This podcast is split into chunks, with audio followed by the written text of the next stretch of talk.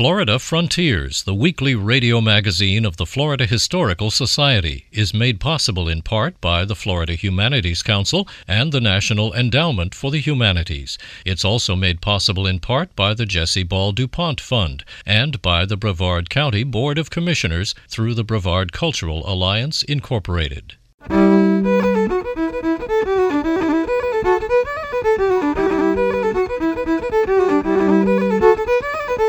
This is Florida Frontiers, the weekly radio magazine of the Florida Historical Society, on the web at myfloridahistory.org.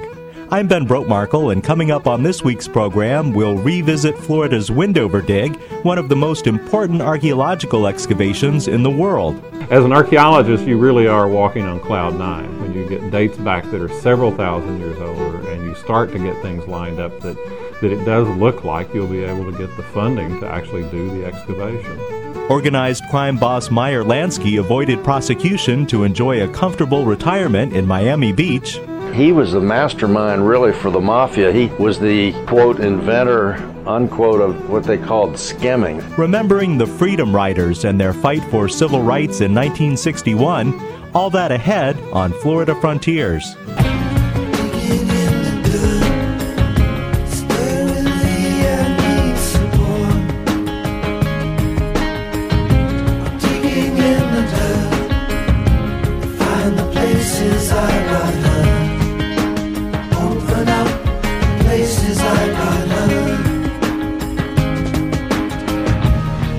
In 1982, backhoe operator Steve Vanderjagt was working at the Windover Farm subdivision in Titusville, about one mile southeast of the intersection of Highway 50 and I 95, when he noticed that he had uncovered a human skull.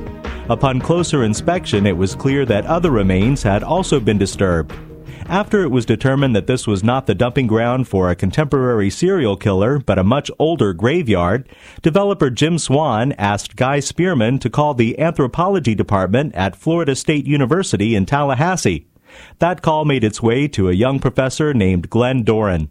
Guy Spearman called Pat Hogan at FSU and said, you know, he was associated with a construction project down here and they had found human skeletal material and was there anybody interested in and Pat Hogan was at that time vice president, and he called the anthropology department and said, I've got this guy down in Titusville who has found some human skeletal material, and he wants to know if anybody over there is interested. And so the secretary had scribbled a little note, you know, on a, on a typical little yellow sticky and stuck it in my box, and it said something to the effect of, uh, "Call call Spearman skeletal material Titusville."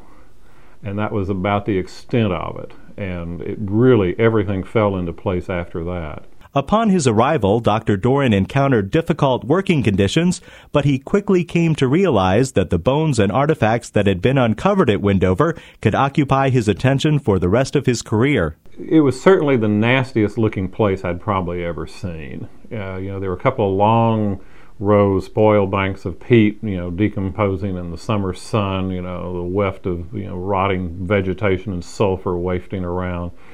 And uh, it, it really looked like nothing I had ever worked on before.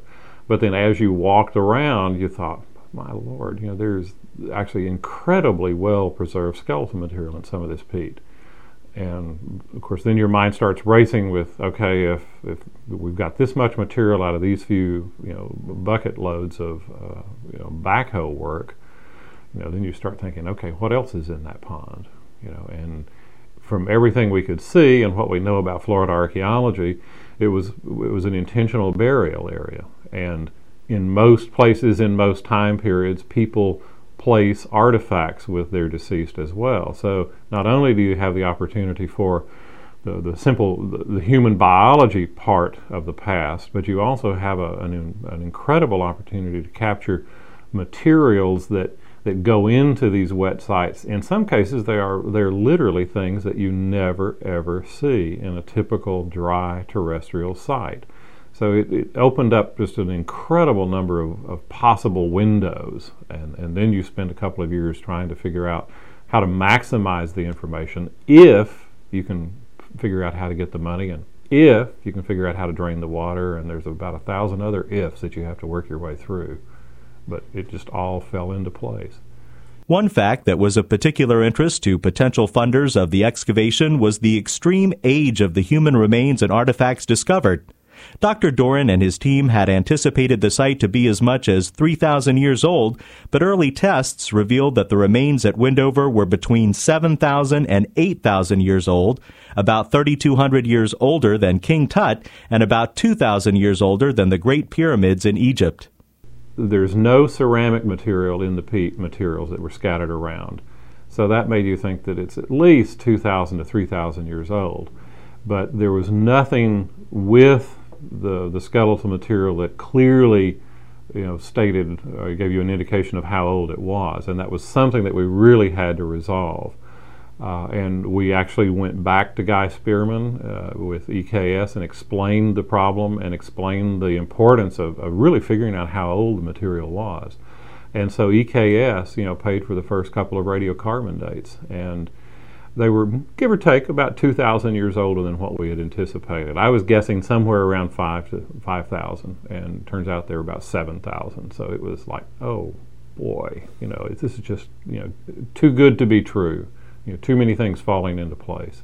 As an archaeologist, you really are walking on cloud nine when you get dates back that are several thousand years older and you start to get things lined up that, that it does look like you'll be able to get the funding to actually do the excavation. It took Dr. Doran and his supporters two years to acquire funding to do a proper excavation of the Windover site. Three separate excavations were conducted over a three year period between 1984 and 1986. The money proved to be very well spent as hundreds of ritualistically buried bodies were uncovered. The anaerobic environment kept the ancient remains and artifacts extremely well preserved. Dr. Doran. You know, every society has a, a variety of, of, sort of ways that they, they bury their loved ones, you know, the prescribed manner. And for some reason, and we really don't know why, uh, in central Florida from, say, 7,000, maybe 8,000 to about 6,000 years ago, uh, people were put into little small uh, permanent ponds. Not a lot of deep water. You wade out to the edge of the pond and you know scrape back some of the loose peat and then place the, the individual there. And in some cases, they were wrapped in sort of a, a, a fabric material. Think of a burial cloth, basically. Uh, and then in some cases, the they actually took stakes and would pin sometimes through the burial cloth, sometimes just sort of uh, on top of, resting against it to hold the body into that peat bog.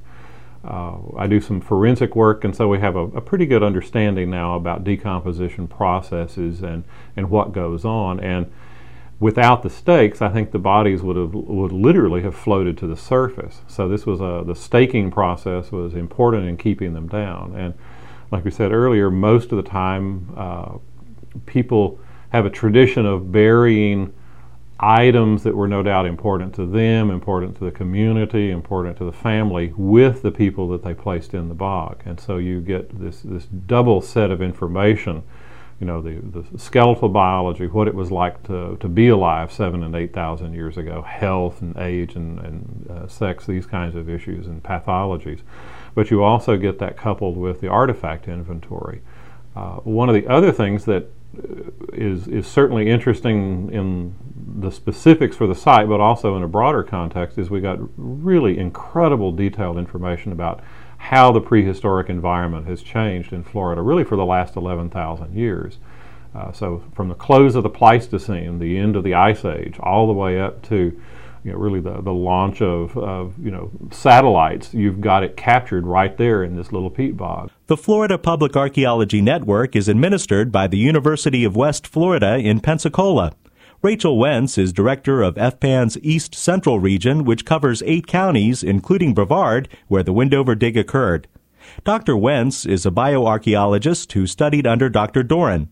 Dr. Wentz's graduate work focused on the health of the Windover people. There are some really fundamental aspects of skeletal analysis which you achieve first, which is determining age, sex, stature. Age and sex are very important because we look at age distribution, sex distribution to help formulate what the population was like, how old they were, how old they were when they died, what was the average lifespan. And we can do those things by looking at whole populations. And it's only when you look at an entire population and start comparing populations that you get a real picture of what life and health was like. Looking at one individual, if someone were to examine you, all they would know was about how your life was lived, what your health was like. But when you take a skeletal population, and that's where Windover is such a spectacular find because it was such a large population, and it afforded us a look at health from neonates all the way up to the elderly because we had such a broad population profile from this site. So you just mainly just determine age, sex.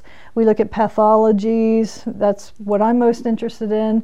But depending on your specialty, we have people that specialize in stable isotope analysis, looking at diet and place of origin. Um, molecular analysis is just growing by leaps and bounds as our techniques and as our science improves. So DNA analysis has become really fundamental to our field. And uh, really, you can kind of take a slant at anything you want to because you can plug those concepts in, like looking at pathologies, looking at sex distribution, looking at grave good distribution, and infer aspects of social structure. Dr. Wentz points out that the bones of the Windover people changed many people's perception of prehistoric culture. Many had assumed that if a person could not do their share of work in such a society, that the person would be abandoned or even killed.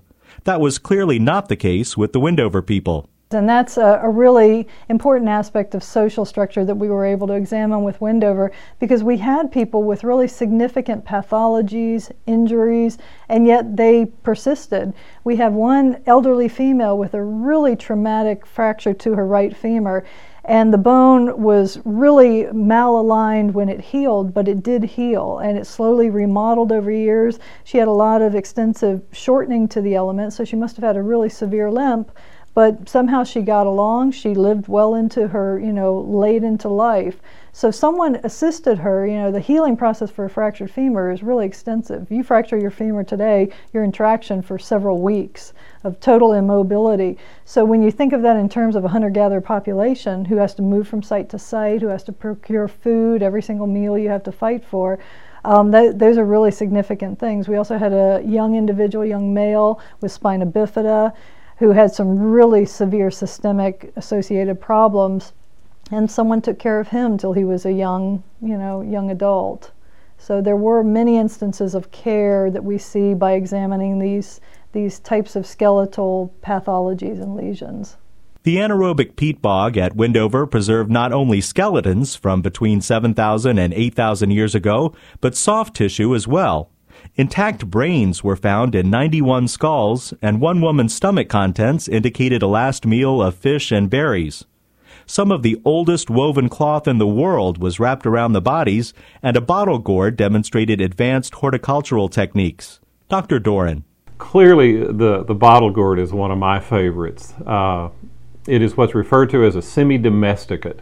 It is something that, that really doesn't do well by itself as a weed. It, it usually has to have some human intervention to keep it going, to propagate it.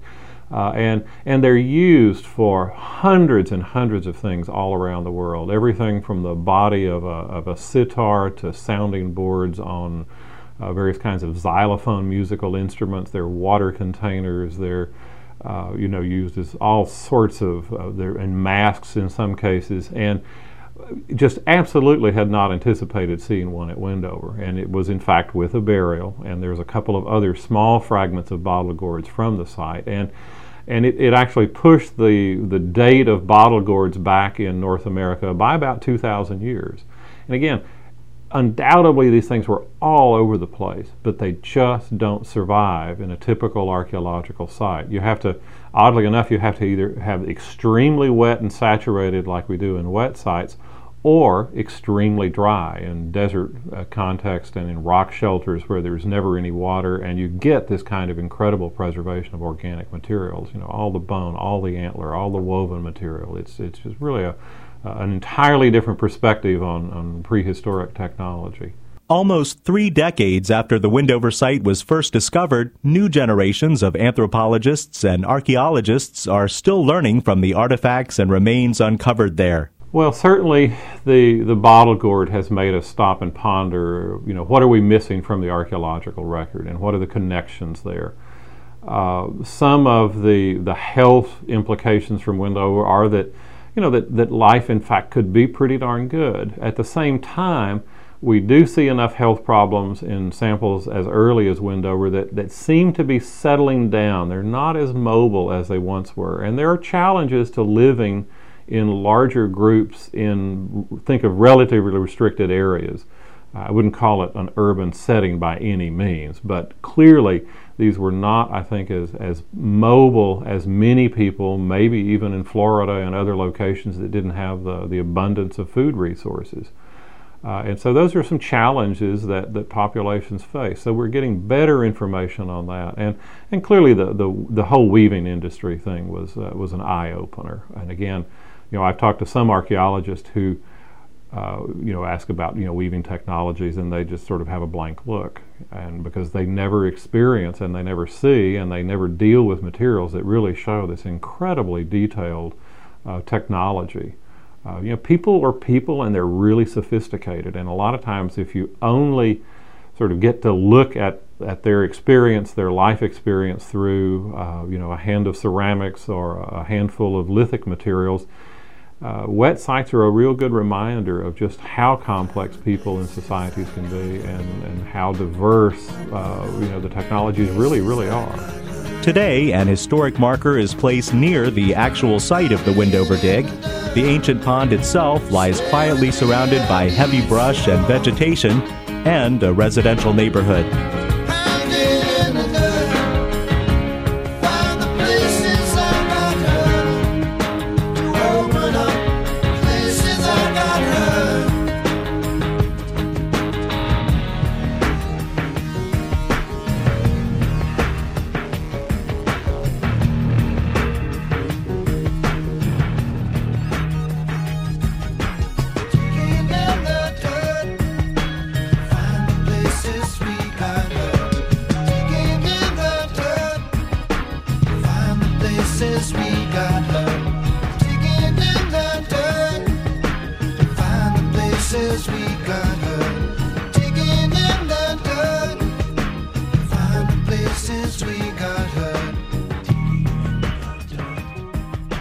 This is Florida Frontiers, the weekly radio magazine of the Florida Historical Society. I'm Ben Brotemarkle. Visit us on the web at myfloridahistory.org. You'll find an archive of this program, information about upcoming events, lots of Florida books, and much more. That's myfloridahistory.org.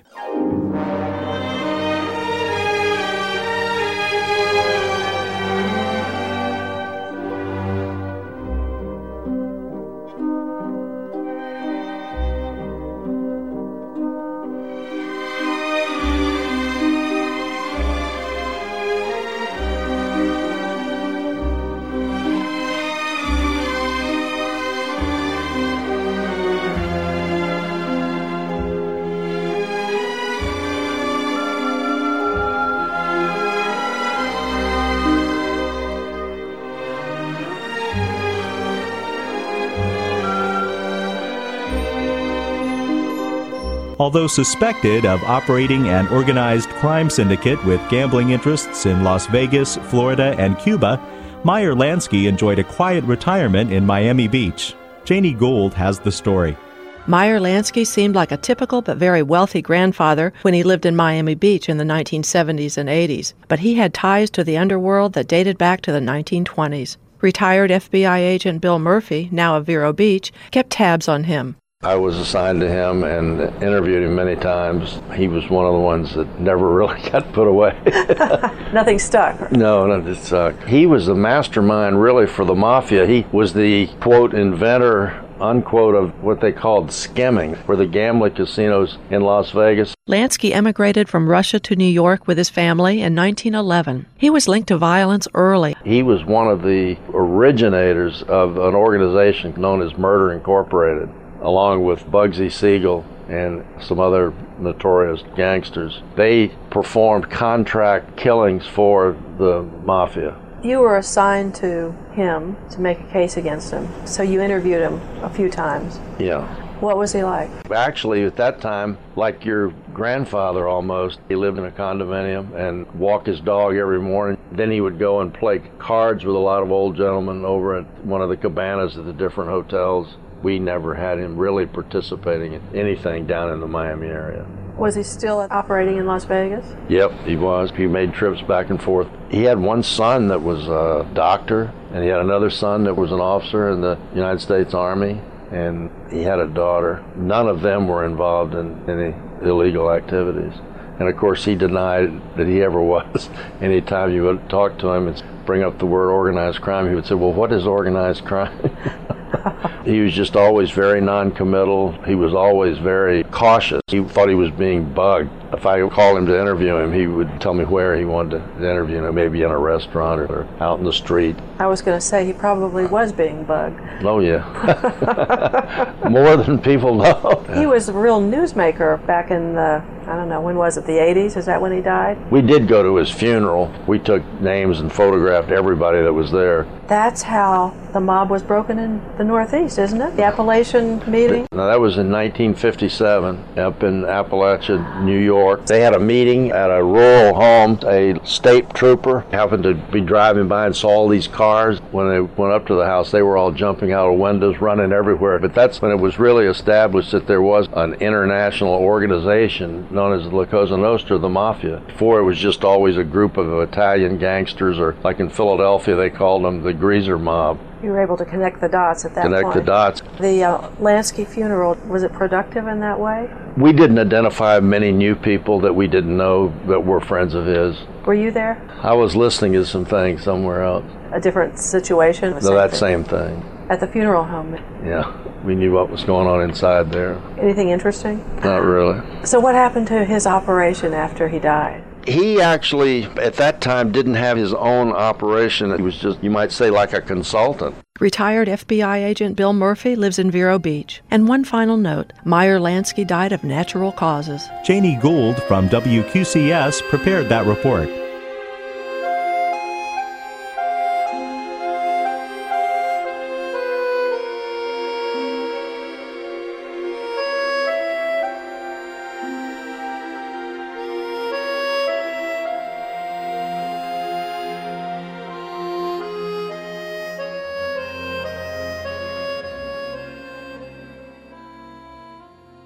This is Florida Frontiers, the weekly radio magazine of the Florida Historical Society, on the web at myfloridahistory.org.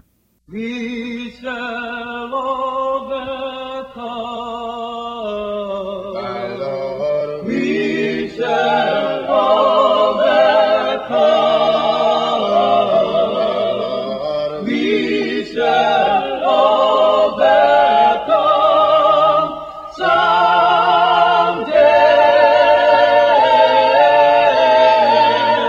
For 16 months, beginning in May 1961, a diverse group of people calling themselves Freedom Riders strove to bring attention to racial injustice in American society.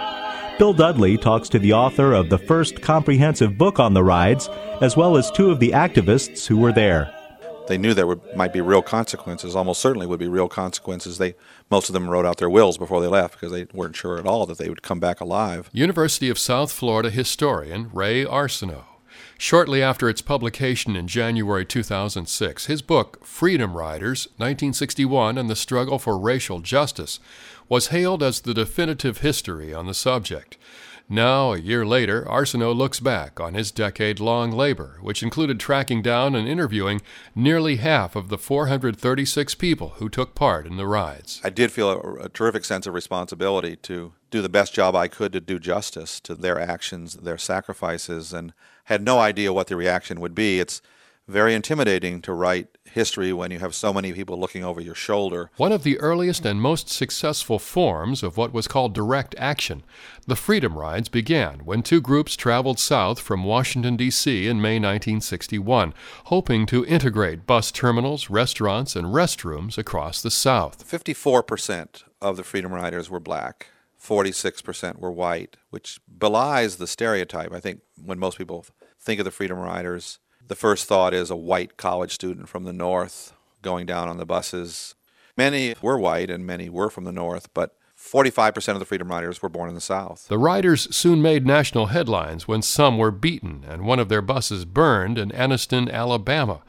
Now retired from a career in broadcasting, David Myers was attending a predominantly black college in Ohio on scholarship when he read the story. I was one of maybe 20 or 30 white students when I started there in 1958, and it just seemed like the natural thing for me to do to do anything I could to make an even playing field in America for those teachers I had, my roommates, my classmates, and all of that. And as a result, I was involved in local sit ins and things around our college, and then in 1961 in the Freedom Rides in Jackson, Mississippi. I was went by bus from Montgomery, Alabama to Jackson, was arrested in Jackson, and spent about three and a half weeks in jail there. They kept us on death row and separate from the other prisoners, and they wouldn't let us work. We got out twice a week for showering. Like her friend David, Winona Myers landed in Mississippi's Parchman Farm Prison. Refusing to cooperate, she stayed six months behind bars. It was a, a, a time for reflection. Like I was hoping our old age would be a time of reflection, only I started at, at 19 instead of 70. After 45 years, the Myerses feel the book has finally validated their experiences as freedom riders. Segregated travel had been a big issue in the United States for 75 or 100 years, and nothing had been done about it. He went to court, court decisions were made, and then nothing happened. In about six months' time, 480 people desegregated transportation in the United States in a nonviolent way and it has never gotten much recognition. Beginning his nationwide authors tour in January 2006, Ray Arsenault says he quickly realized the writer's story was resonating with people in unexpected ways. I'm not accustomed to seeing people with tears in their eyes in, the, in an audience when they come to a book talk, speaking, you know, with cracked voices, with emotion when they ask questions. And I, I no way am suggesting that this was my oratorical brilliance or anything like that, but the story that I was relating to them, trying to show that here was a group of individuals who chose to take a stand, in many cases go against their families and friends and neighbors. I got the sense that this was such an unusual story for so many of the people that I was talking to that it opened them to a, a different sense of what they might do with their own lives they would ask me, they'd say, Is there anything today that's equivalent to this? Uh, is there anybody doing things like this? And I tried to be as hopeful and optimistic as I could be, but frankly, it wasn't at all easy to come up with contemporary parallels for them. And yet I still felt that I hope they went away feeling empowered as, as individual human beings. I feel vindicated uh, because there was a lot of criticism of what we did. I had a lot of trouble in my hometown in Indiana as a result of, of my arrest in Mississippi and the Freedom Rides and I think now that it is recognized as a as something that was constructive and good for America. It was a different time and a different world then. We all agreed to a dream that this could be a better world and a better place. And the students were just ready to participate in this brave new world. I'm Bill Dudley. With funding from the Florida Department of State Division of Cultural Affairs, this report was produced by the Florida Humanities Council. Visit us on the web at flahum.org. You've been listening to Florida Frontiers, the weekly radio magazine of the Florida Historical Society. I'm Ben Brotemarkle, and I hope you'll join us again next week. Until then, visit us on the web at myfloridahistory.org. Florida Frontiers, the weekly radio magazine of the Florida Historical Society, is made possible in part by the Florida Humanities Council and the National Endowment for the Humanities. It's also made possible in part by the Jesse Ball DuPont Fund and by the Brevard County Board of Commissioners through the Brevard Cultural Alliance, Incorporated.